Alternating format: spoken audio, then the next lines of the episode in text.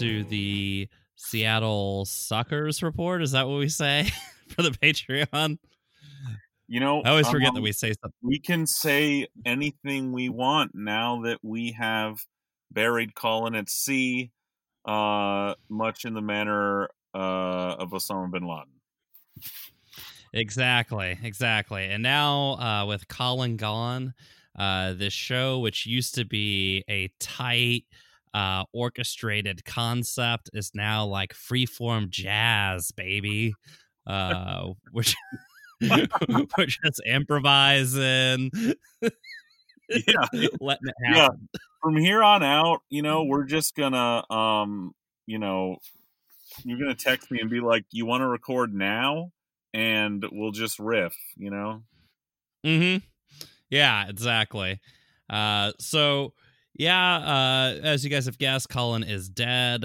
Um, I am still safe from the coronavirus, but for who knows how long.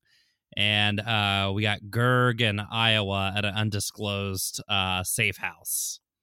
Yeah, I'm actually um in my car on the street in a West Des Moines neighborhood, uh, taking a quick break. Um, at the, well, it's really the end of my uh, door knocking day here.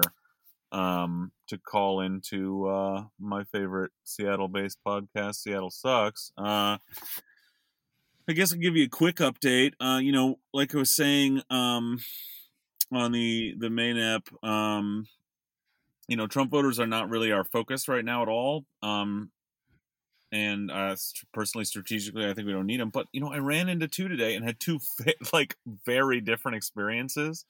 I um, knocked on the door of this very you know low information, pretty disconnected, retired uh, woman in an apartment. You know, um, this is you know you know a this is not a wealthy woman. This is someone work living off um, two hundred dollars a week in Social Security, and um, her husband, a retired vet, um, you know, uh, GI benefits or whatever, and you know, we got to talk, and I went through the program, and you know, she had voted for Trump, but you know, thought uh, he's you know a, a dirty liar, and she just you know couldn't. She just voted for him because he was the he was not Hillary Clinton essentially, and um and now she is committed to caucus for Bernie. So um that is uh how it goes out here. Uh, you know, she's gonna we're gonna she's probably gonna be getting some reminder. I got a commit to caucus card from her. She's gonna getting some reminder calls and texts. Make sure we get her out there. Um, but uh, that was one. That's the that's the the good side of it. And um, next, I'm to tell you about the fun side. Uh, I went to a much wealthier um, like development of uh, single family homes, uh, new cookie cutter, fucking ugly, um, barren development, and uh, knocked on a door where I had an, as usual, like a name of a like 20 year old who is either the kid or um someone who just doesn't live there anymore. I don't know because as soon as this fucking mustached like tubby waddling uh retiree like jiggled to the door and opened it and I opened my mouth, he just started barking at me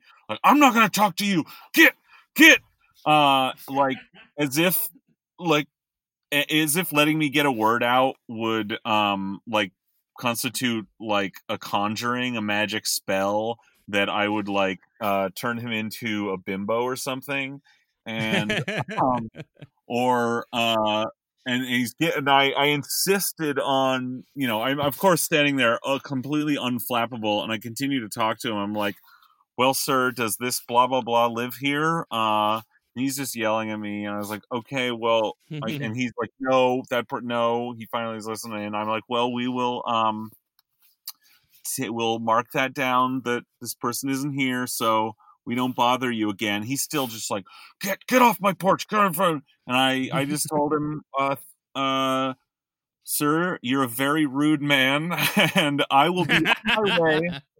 I will be on my way in the name of communism. And uh, yeah, he slammed the door in my face, but uh, that was fun. Yeah.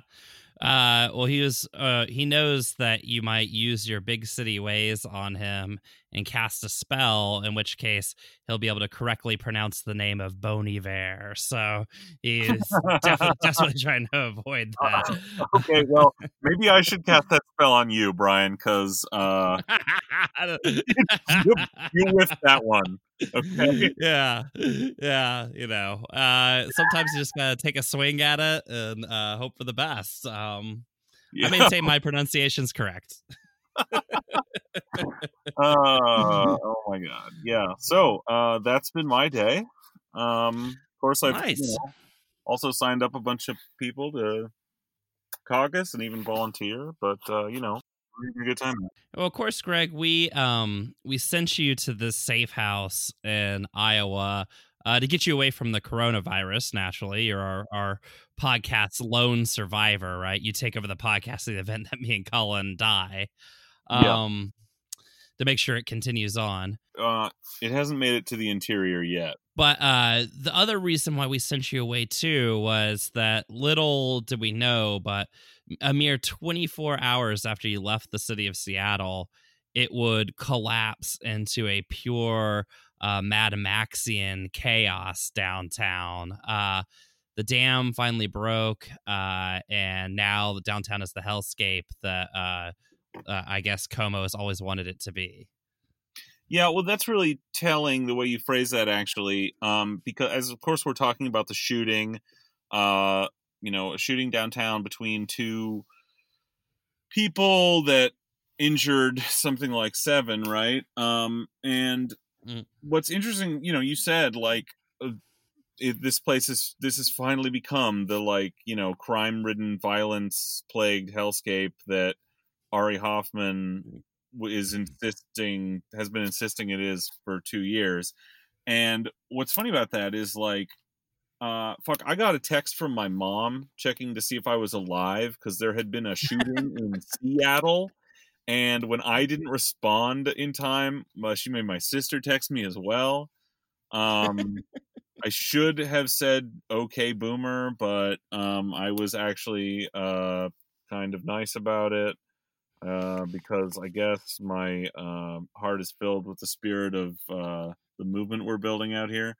But um, I mean, what is telling about this is that the fact that this is such a fucking huge story, like this blew up like it's this incredible thing that went down like it's like it was a fucking terrorist attack um and we're talking about yeah i mean it's look it's a serious thing. It's awful that um that it happened. It's awful that people were fucking bystanders were hit. But the fact that this blew up and is still now being just is dominating a lot of um coverage and discourse in seattle uh, pretty thoroughly fucking illustrates that generally speaking, there is no fucking crime in Seattle. We violent crime is a major like of this type that you know like um this is the sort of sensational kind of violent crime um that uh is sort of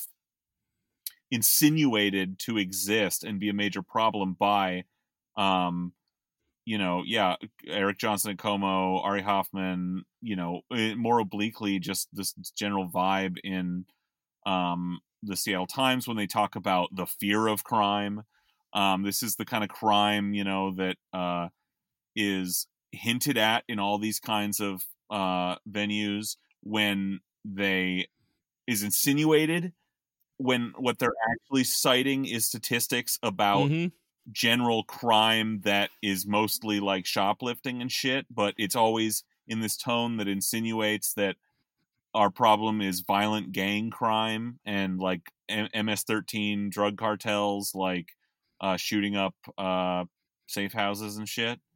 Um, and the fact that this is such a huge story, I think, and is so shocking here, um, or the there, I should say, in Seattle, uh, is a case of for for those people for the right wing psychotic suburbanite shitheads in Seattle. This will be a a uh, confirmation bias like event for them, right?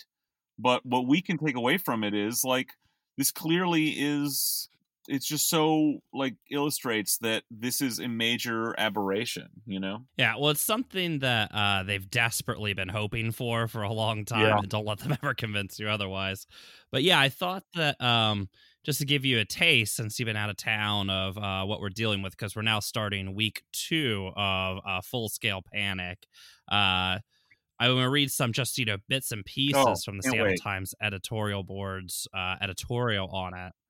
Yeah. Um. So I know that you tried to downplay this, but you know, from them, people cowered in a coffee shop, fled to the transit tunnel, or lay bleeding in front of the McDonald's on a gritty stretch of Third Avenue. well listen That's been i mean problematic for decades. yeah listen, Wednesday's I mean, mass you know that i'm sure that's all true is a thing and that i don't i'm not trying to downplay this event you know this is look this is a scary thing it's bad a lot of people got hurt oh, um, sure.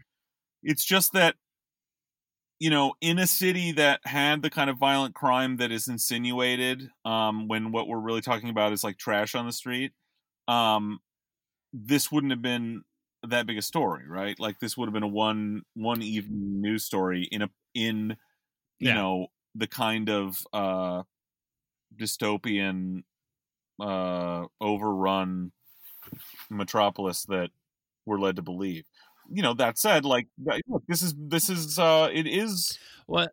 it should be a real story it is big news it's that it's going the problem is it's going to be used in uh, by like the reactionary element in media in Seattle as a confirmation bias event where they say s- you know it's going to be this thing that you can point to um that uh means you know we need to somehow will be how the all the evidence we need to like deport um all the homeless to internment camps and you know I, double the size of the SPD et cetera et cetera. When I know I don't actually know anything about if anything has come out about the the um alleged shooters themselves or what the beef was here or what but like anything else like you know um I, i'm certain that i would be able to find a way to connect it to our larger larger like structural social problems Yeah. Um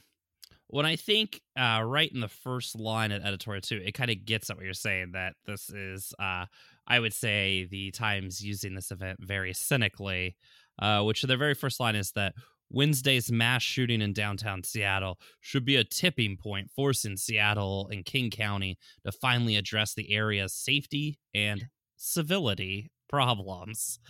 So well, fuck me. I mean there you are right there. Fuck off.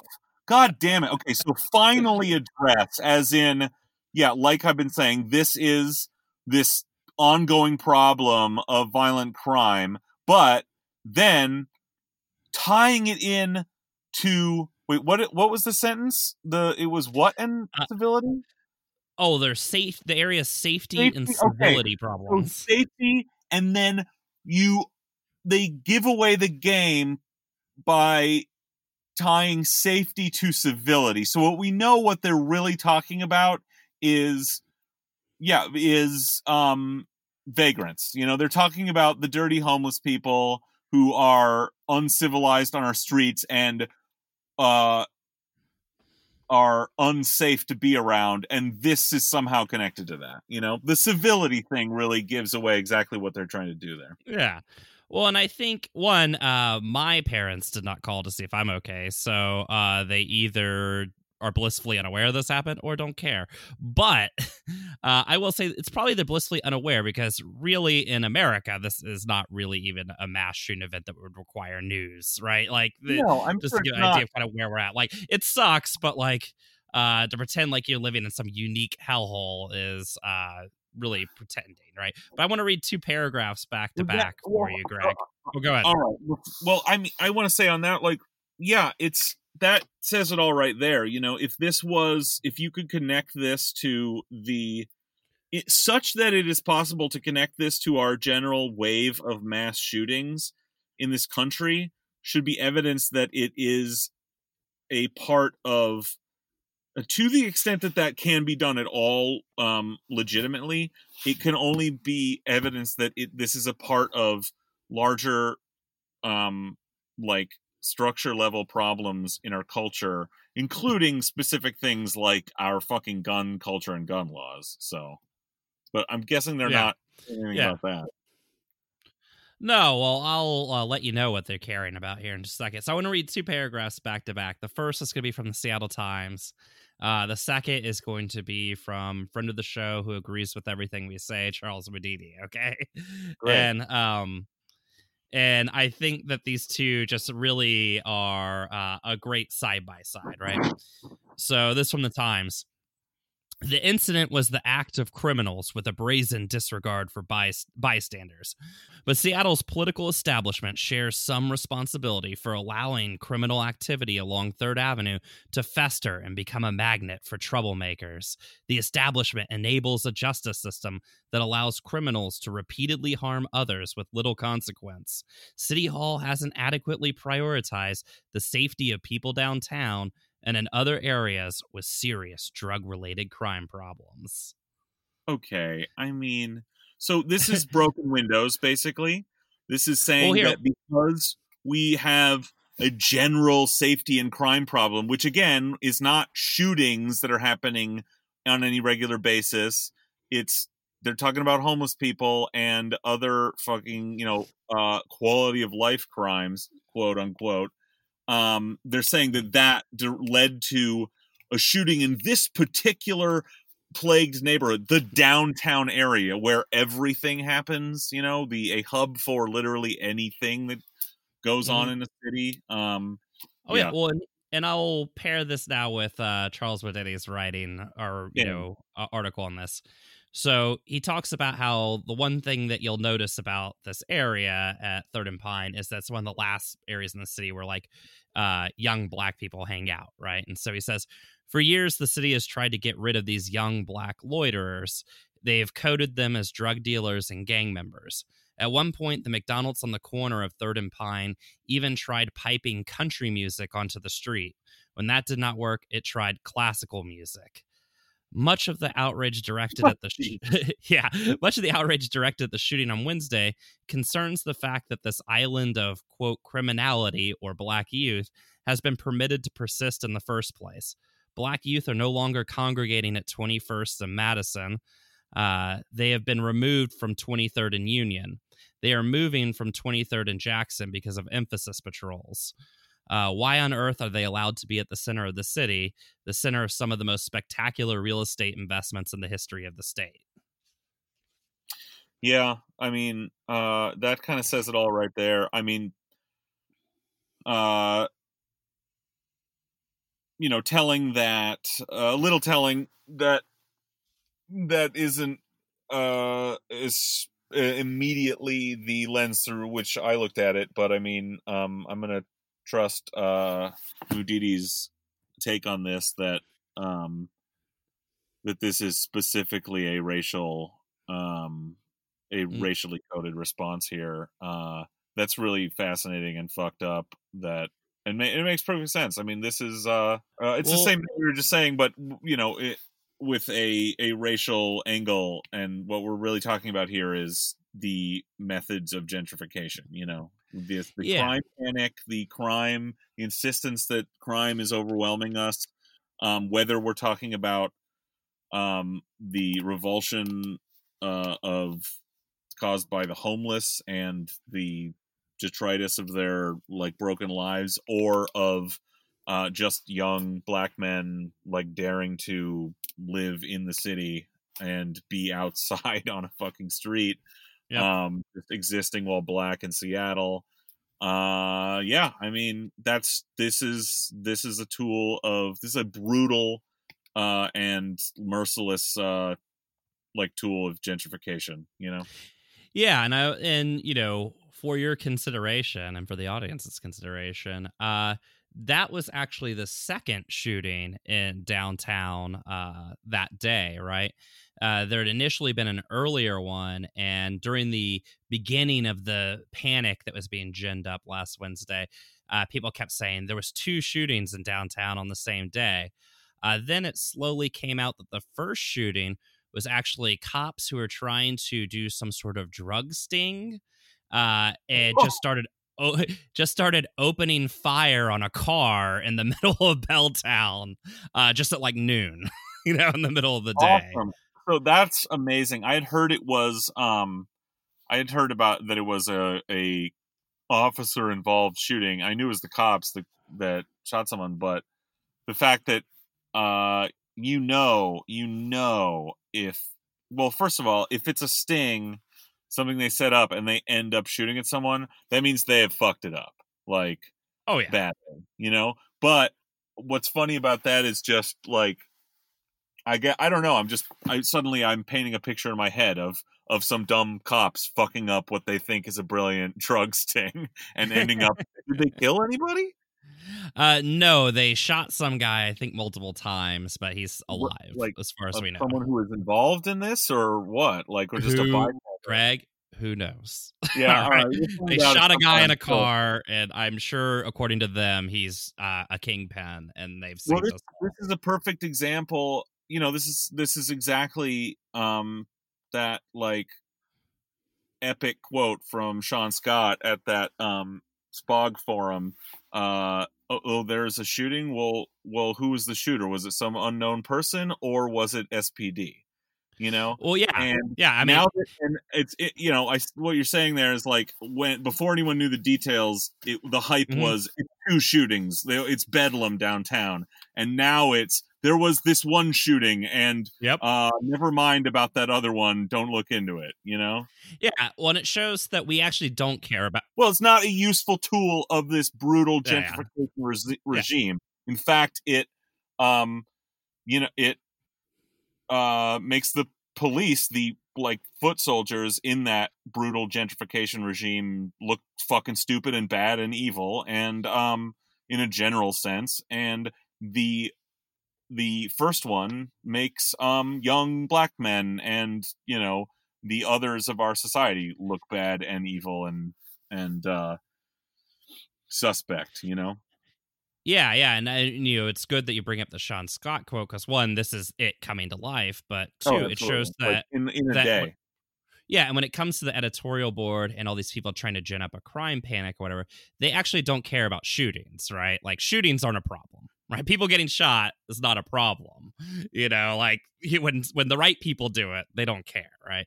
Uh, I will say the true like when it really hit high froth was shortly after the uh, shooting on Third.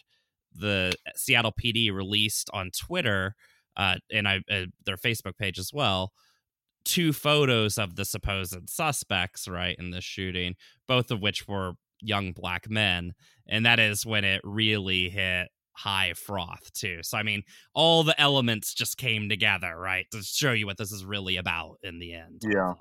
Uh, you know, really fucking gross. Um, you know, I just want to give you a couple other things from this editorial, and then yeah. uh, I think I think we got to hear from the people, the man on the street here in a second. But I really liked this little bit from uh, the Seattle Times editorial board. Workers, residents, business groups, and this editorial board have been demanding criminal justice reforms to address crime spikes directly and indirectly related to drugs for more than a year. That's weird. How come none of their council people got elected? If this is yeah. what people are demanding. yeah. That's fucking hilarious. Oh my god. I mean, just unbelievable. And so their well, big thing look, is there's no straw there's no straw men in this situation, okay? Like, yes, people are demanding. It's just it, like so, some fucking landlords and fucking business owners like I guess they're people technically, but you know, um, to say that, yeah, uh, And what we know, and we know, and it is a current, you know, a reactionary uh, current in the city generally, but we know from the last election that it is one that ultimately is small and has is given a enormously outsized voice and power um even though they're small and this is eh, this is the country at large like this is what Yeah. you know we were talking about in the last episode of these fucking people who elected Trump happily are maybe 20% of the country and in Seattle these people who are fucking obsessed about this shit about you know crime who are uh fearful of losing anything of that they've just like accidentally lucked into in their incredible home values and like the the order they that they are um that they benefit from uh Mm. you know uh they're not actually that many people but the the entire system that is currently in power in government and media is lar- the default is to um uh cater to their needs because they're also they happen to be aligned with capital with business with the corporations in Seattle with the uh you know landlords in Seattle. So you have this political current this reactionary fucking gentrifying um you know police state current that is really serves uh capital interests that that there are people who will also parrot the same shit that serves that uh because you know because they're dumb and rich and uh you can find a handful of them and i think it's probably you know um you know less than 20% Yeah, and just to sort of close out the times, yeah, I just want to kind of give a couple of the like just bizarro world, you know, comments they make. Uh, bizarre just to the fact that they're contradictory, yet, uh, you know, for the uh the people that you're referring to, right, in your previous statement, uh, these, you know, this this just hits their brain in just the right way. But uh, you know, they complain about, you know, obviously an overly indulgent city council oh, uh indulgent. and they, yeah that's that's their quote overly indulgent uh they complain that they uh considered defunding probation officers. Well it sounds like they didn't do it but whatever. But the thing is the main thing is they complain that they uh the the the you know pussies on the city council won't get you know the cops and uh the vigilantes down into these areas. But then immediately after complaining about that they then say police responded to the shooting within 15 seconds which tells me they're fucking there right fuck off. Oh my god that is so fucking that is so perfect. Yeah but uh, we know it's insane to say that the police like are not uh, you know in control of these neighborhoods. We're overrun with fucking cops. Um but I, I mean even more sinister and disgusting than that the indulgent city council. What Mhm. a what- what a picture are they trying to paint? What they're saying is they're indulging uh certain uh criminal elements unwanted populations like oh ho, ho- they're very indul- indulgent of uh indigent unhoused people. They're uh indulgent of um black youth who they've allowed to uh remain on uh third and pine while all other sort of traditional neighborhoods have been uh, cleared and held for gentrification. Uh, that's fucking Yeah. disgusting. Like, we, well, Oh, yeah. implication, if you're un, if you are unduly indulgent of something, uh, the implication is that that uh, something is bad and actually needs punishment. You know, so what they're Oh. saying, we are not punishing the least of our society enough. Well funny you bring that up because uh pigs. So the editorial comes in. This also demands a commitment by City Attorney Pete Holmes and King County Prosecutor Dan Satterberg to aggressively enforce crimes related to drug activity, which they again uh, imply, like all police do, uh, you know that apparently we, that there is no you know drug enforcement happening in the city. I will point out earlier that morning the police literally fired multiple rounds into a car as part of a i mean drug sting. What more enforcement do you want right?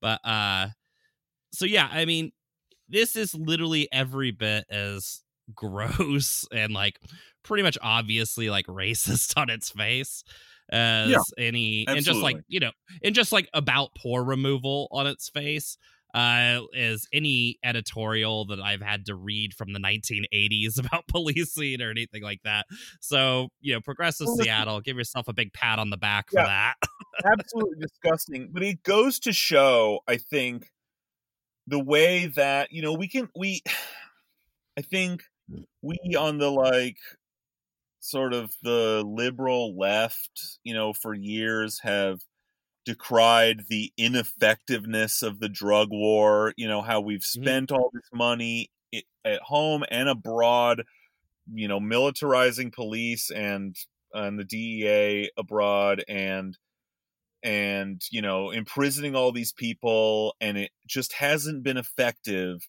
because you know all this cruelty and expense has actually just put a lot of people in prison and damaged communities and it hasn't helped people with a drug problem. What we need is you know treatment and uh, legalization and bringing people in society. And this is all true but it misses the actual point.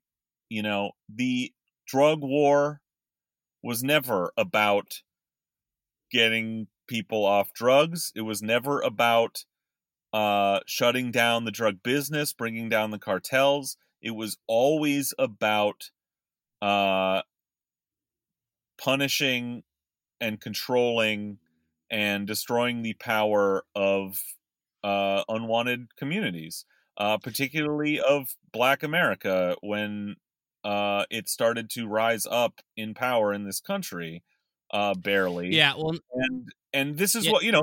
This is that now. That's why you can see this totally incongruous fascist shit. The Seattle Times is spouting that makes no fucking actual sense is because its actual purpose is just to continue the basic course of dehumanizing people and being able to heavily police them with the objective of of killing them or locking them them away in prison. Yeah, well, and I mean, uh, it's no coincidence that the drug war coincides exactly with the move towards, you know, fiscal austerity and things like uh, forced recessions in 1980 and things like that uh, in order to cr- you know, break the backs of the unions and stuff like that. Uh, yeah, you know, there was this growing black power in America. Oh yeah, yeah. Well, there was radical movements that needed to be tamed. They were tamed through you know assassination programs, through COINTELPRO, and then through mass imprisonment. And then simultaneously, I think they realized at some point too that they were about to create a massive unemployed population, and the solution was to put them all in prison. You know? Yeah, I mean, this uh, is neoliberalism in a nutshell. When you you when capital says we're paying these people too much we need to uh, break the back of labor and as paul volcker said in uh, in the carter administration the uh, standard of living of the american worker needs to drop um, yeah you you save capital a bunch of money as they're uh, finding the their rates of profit declining uh, save them on labor but you create this other problem, which is uh, a surplus population um, of poor unemployed people who you have to do something with, and the solution is fascism. It's a police state, and that I mean that's the history of the last fifty years of this fucking country, and it's exactly what um, all this shit we've been talking about for two years in Seattle on this podcast, and all these fucking elections, and this fucking right wing reaction to the homeless population uh, yeah, that's what it's neoliberalism, it's fascism, it's uh, it's repression. Yeah, yeah, exactly.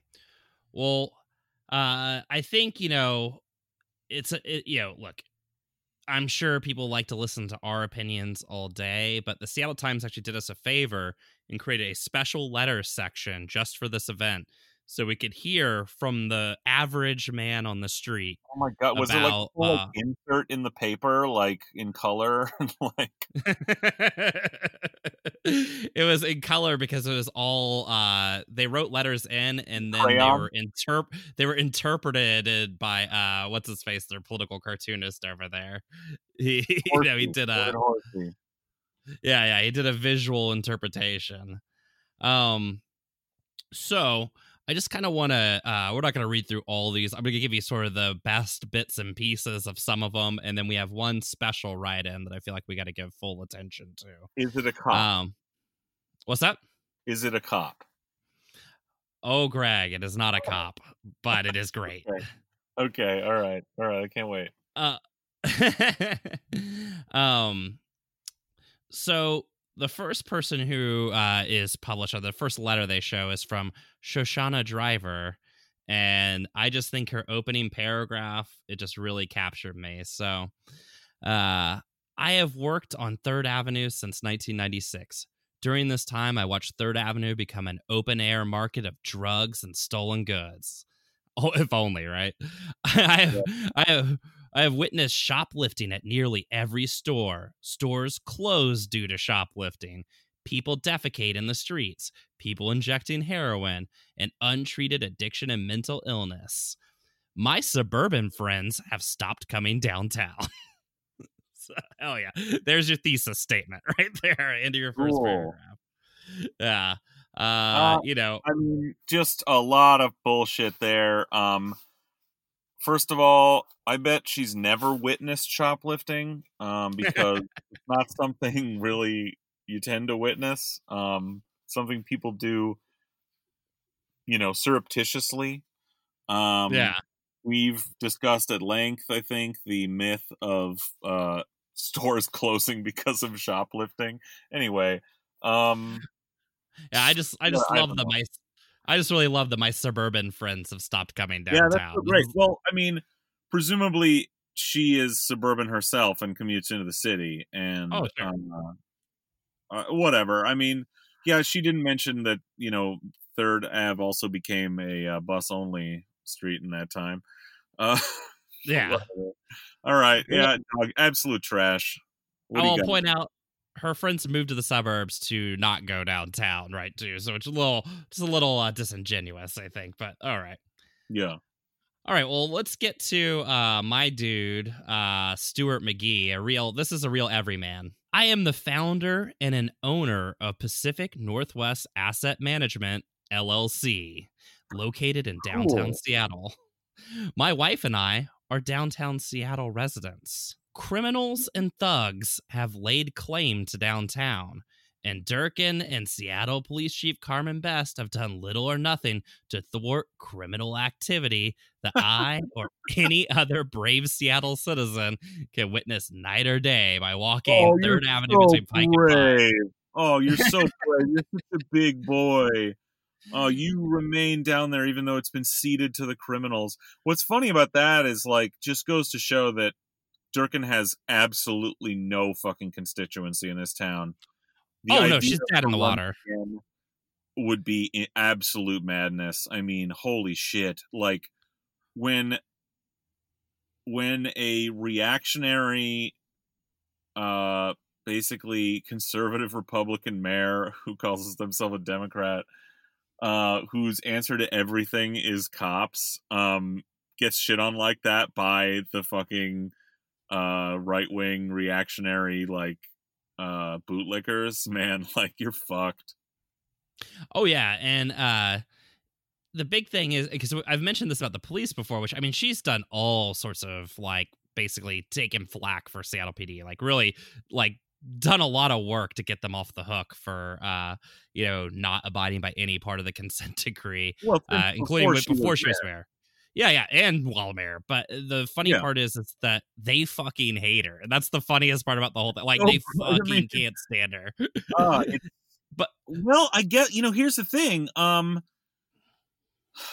yeah, it's. I mean, it, this is this weird breakdown of our politics. It's almost like when ah, it's this Democrat brain problem where you have these establishment Democrats in this city run as Democrats because it's a one party town and it thinks of itself as progressive, as we might have mentioned once or twice. Um, but they're actually Republicans. They're they govern as Republicans, but try to they govern you know law and order fascism, but try to signal here and there and hand wave on some cultural shit, and you know be like you know be the nice uh the kinder gentler machine gun hand um you you're really appealing to fucking no one. I mean your ass is hanging out on the right because you are this kinder gentler hand because you talk with a a, a soft voice about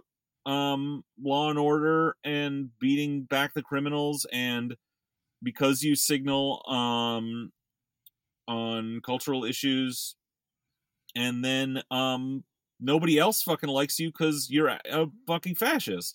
So i mean like just what is how why does this uh, fucking strategy and ideology persist? Why do these fucking people are still running the fucking democratic party? And like you know she's the perfect example of this entire strain of democrat that was groomed to be fucking prosecutors to then like rise up and rule us you know Oh no, it's fucking amazing. it's, it's incredible to me like uh god Yeah. dude Uh, so our boy Stuart, he does, you know, conclude with, uh, my wife and I are fed up, and we will not accept crime, fecal matter, drug dealing, or use as simply a quirky part of down the downtown living experience. No problem, dude. Get the fuck out. you got No, the money. Get Well, the fuck out.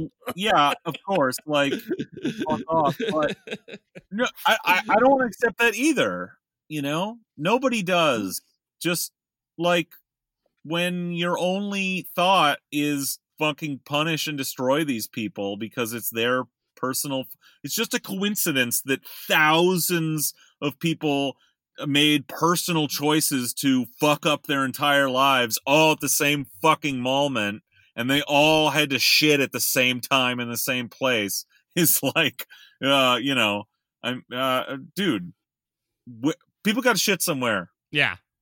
fuck Oh no, I mean, it's just disgusting. fucking Uh, miserable fucks Oh yeah. There's later a person who complains that the homeless bring disease, and they are ironically from Vashon Island, the least vaccinated place in Washington. I hope Um, they get one of those diseases and die. Um, yeah, they bring disease and spread it amongst themselves, and they die on the street because they're homeless. Um, because they don't have access to homes or medical care or the Yeah, things yeah. that prevent you from having fucking diseases. You piece of shit. Yeah. That these Exactly. people are the fecal matter in downtown. All right. And so I'd I rather, want. I'd rather, I'd rather step in human shit on the sidewalk than look into their eyes. well, Greg, I want to read you one last letter before your head explodes. Uh, this letter is from one of Seattle's favorite sons. That's right. I'm talking Guns N' Roses bassist Duff McKagan. The fuck? What? uh, honestly, didn't know he was from Seattle. So, but apparently, Um, so Guns N' Roses. So he's really like, um, he's like a a cool, tough dude, right? oh yeah. oh, Don't worry, that comes through in this letter. He is very tough. So watch out, street toughs. All right. Oh god. I'll also put out Duff McKagan is like infamously uh fucking like or was a massive heroin user. So we're definitely gonna get a lot of uh let's just say a, a little bit of uh fucking bullshit there. But anyways. Um so I'm a lifelong Seattleite. I have a history of drug and alcohol abuse, but I have been clean and sober for 25 years. I got with the Union Gospel Mission and have visited the jungle and talked to the homeless on a few occasions. And I'm aware Oh, of the different hotspots of the city. Oh, you took So a for- safari. Fuck off. First off, you know he was just screaming at every homeless person he saw, "Welcome to the jungle." But the uh but the thing is is that I love this Oh fuck! That's the reason he went. Someone Oh, was like, "You gotta 100%. Come to the jungle. Someone invited him down there so they could say to him, "Welcome to the jungle." well, but I do love this because he begins by basically showing how he's better than these people by saying, like, look, I had a history of drug and alcohol abuse and I got better. And it's like, yeah. I wonder if your tens of millions of dollars had anything to do with that. yeah. I was only uh, addicted to heroin for gosh 15 20 years and uh i didn't end up homeless on the street and uh uh, you know but i want all these people arrested and put in cages because they are addicted to heroin. That's what i love. The people the the i'm clean and sober people now who have this reactionary outlook it's like it's always like listen i was i was on the streets and addicted to opiates and i was shooting up with dirty needles for 23 years and then i got myself clean but these people haven't done that yet uh so yeah, on my schedule. Uh, uh and it's like I- I bet a, I bet a lot of them haven't actually been.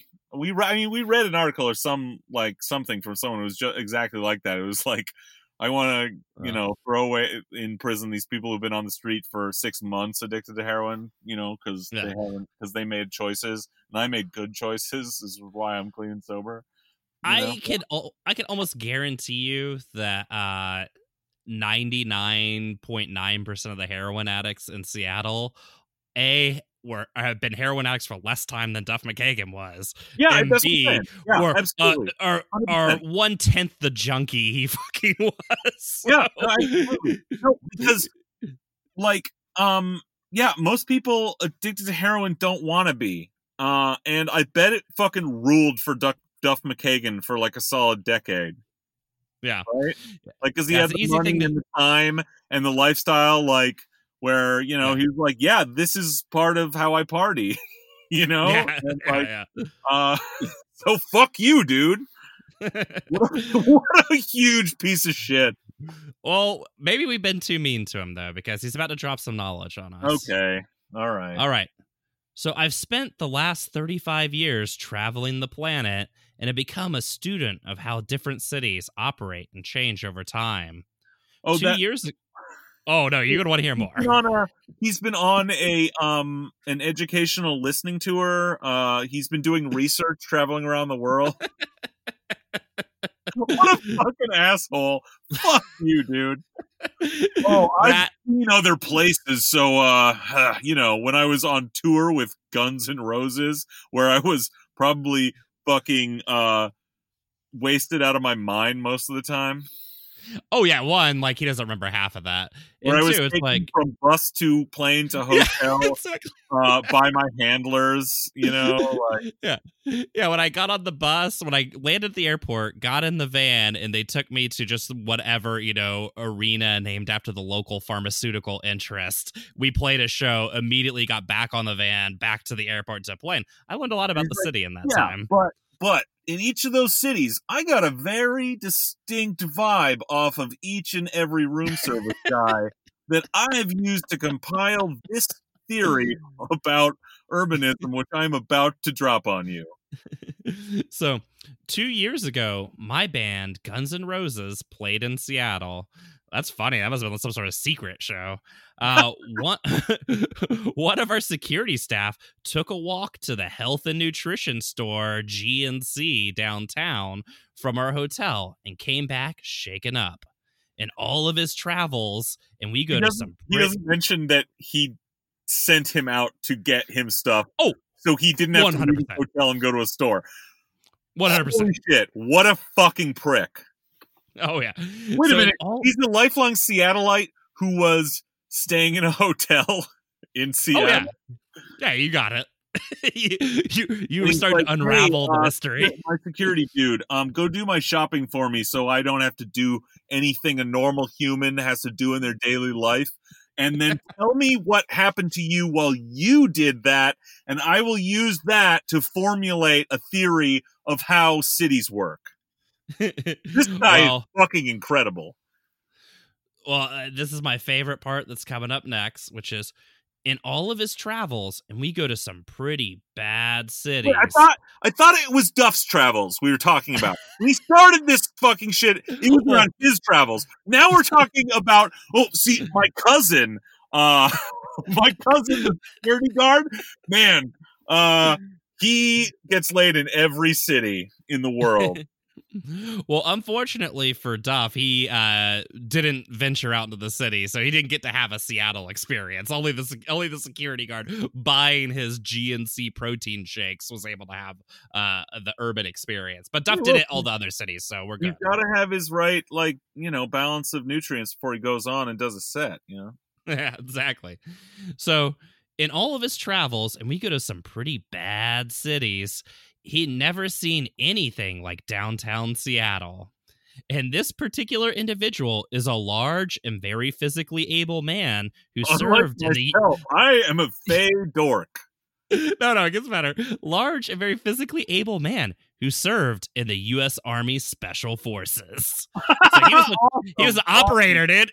I'm an operator on the team. Hell yeah. Yeah. He was an operator, and the homeless were just launching fucking rocket propelled, grenades at him like Mogadishu.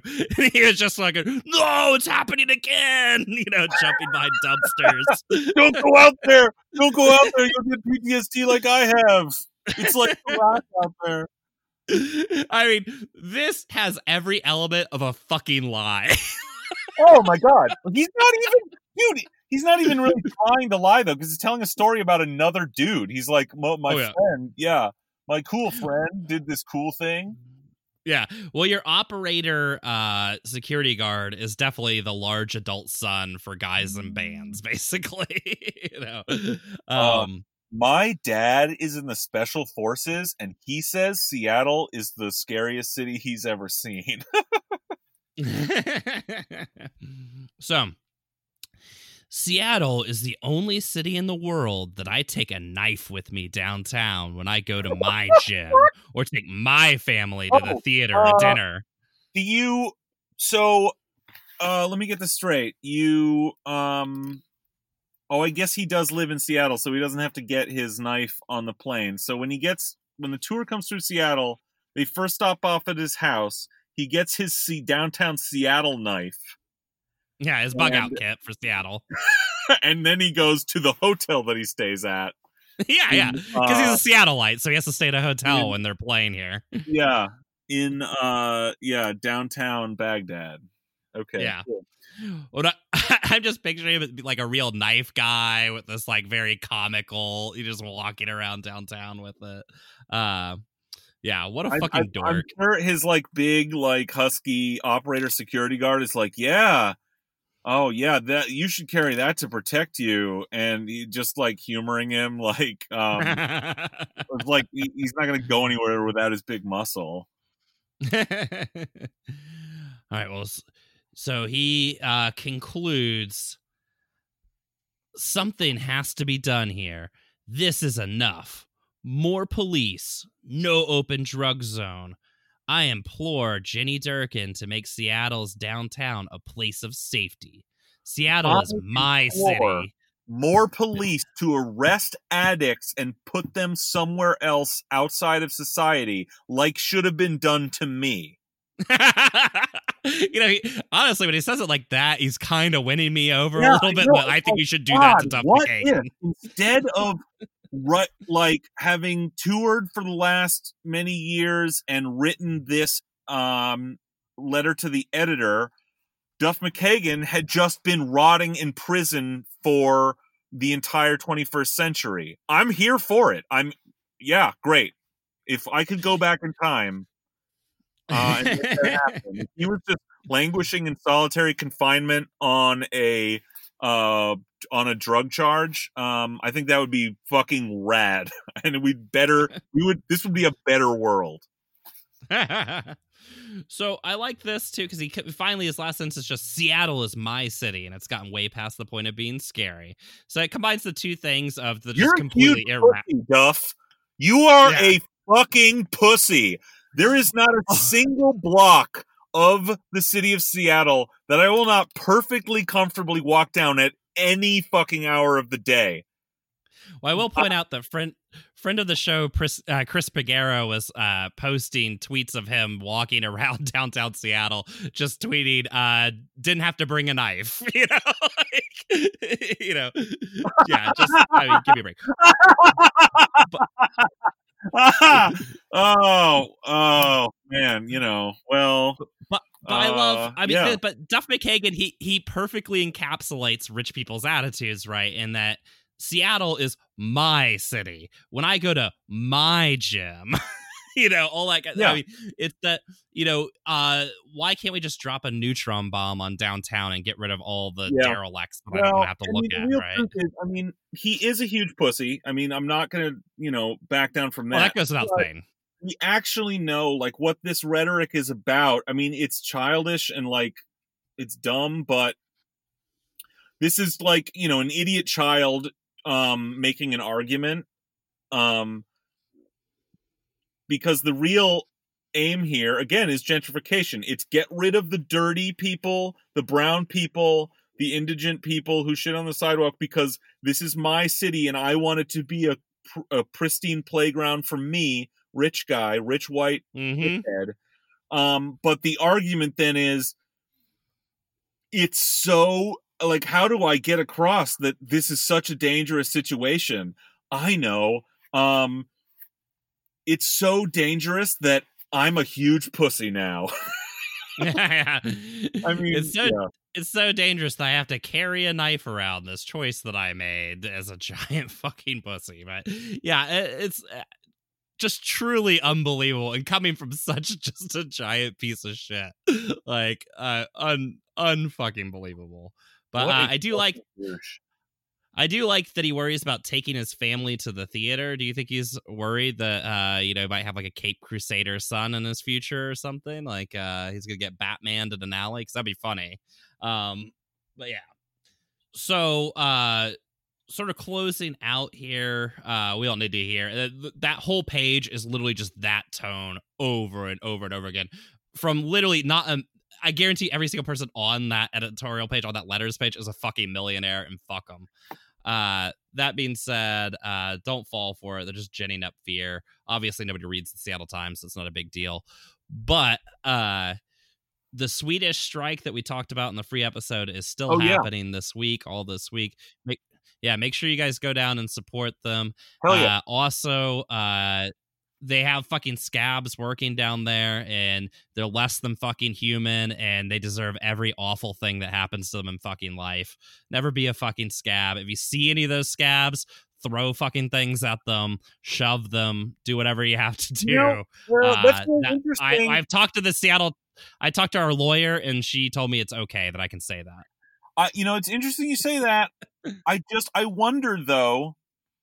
This is a conversation that probably needs to be had if we're going to actually start having labor action and strikes. If we're going to grow that as a movement, I wonder if, um, I think tactically shaming these people, yelling at them, telling them they suck for doing this is, you know, maybe makes sense, but like at the same time you gotta think for a minute like nobody in this country anymore even understands what a labor movement is understands labor power knows what a strike is for. So i can see a lot of these people getting a call for a job coming in and even kind of maybe vaguely hearing they're coming in to replace workers who are striking really just having no political education about this.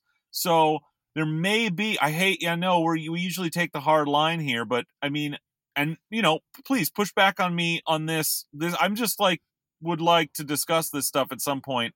Um you know uh, it may be in a different paradigm when unions were very large and strong and everyone knows the deal what a strike is for. That being a scab is turning your back on those your fellow worker um and hurting them and hurting their strike because you know but I, I don't think we have that political education in this country. So this may be an opportunity to um to take those scabs aside as they come in and out of the building and educate them and like drop some knowledge on them um without necessarily being too judgmental. Because i think this strike can still ultimately in this situation can still be effective um despite the fact that they got these um uh replacement workers in. Um i mean hey if you can prevent them from coming in and out of the building altogether by you know with a picket line great but spitting on them kicking them throwing them off a cliff like you know maybe when we've um educated politically educated america about what the what solidarity is and a labor movement would mean um you know maybe we can wait till then for that. I don't know what you think about that Greg treating them badly is educating them. Okay. yeah And uh, Um, I so I at some point they have to learn that this is a bad. well I, I think Yeah. i think showing i think showing them that you're angry that it's serious um that they are making them pariahs and making them ask themselves wait why the fuck are they mad at me i think is yeah is is definitely warranted uh all right man i gotta go um i gotta go uh pick up carl uh who's just All right, say bye to everybody. Yep, Greg's got to go back into his bunker. Uh, we'll go ahead and close out there. Uh, Greg, why don't you say bye and I'll close out the show. okay bye-bye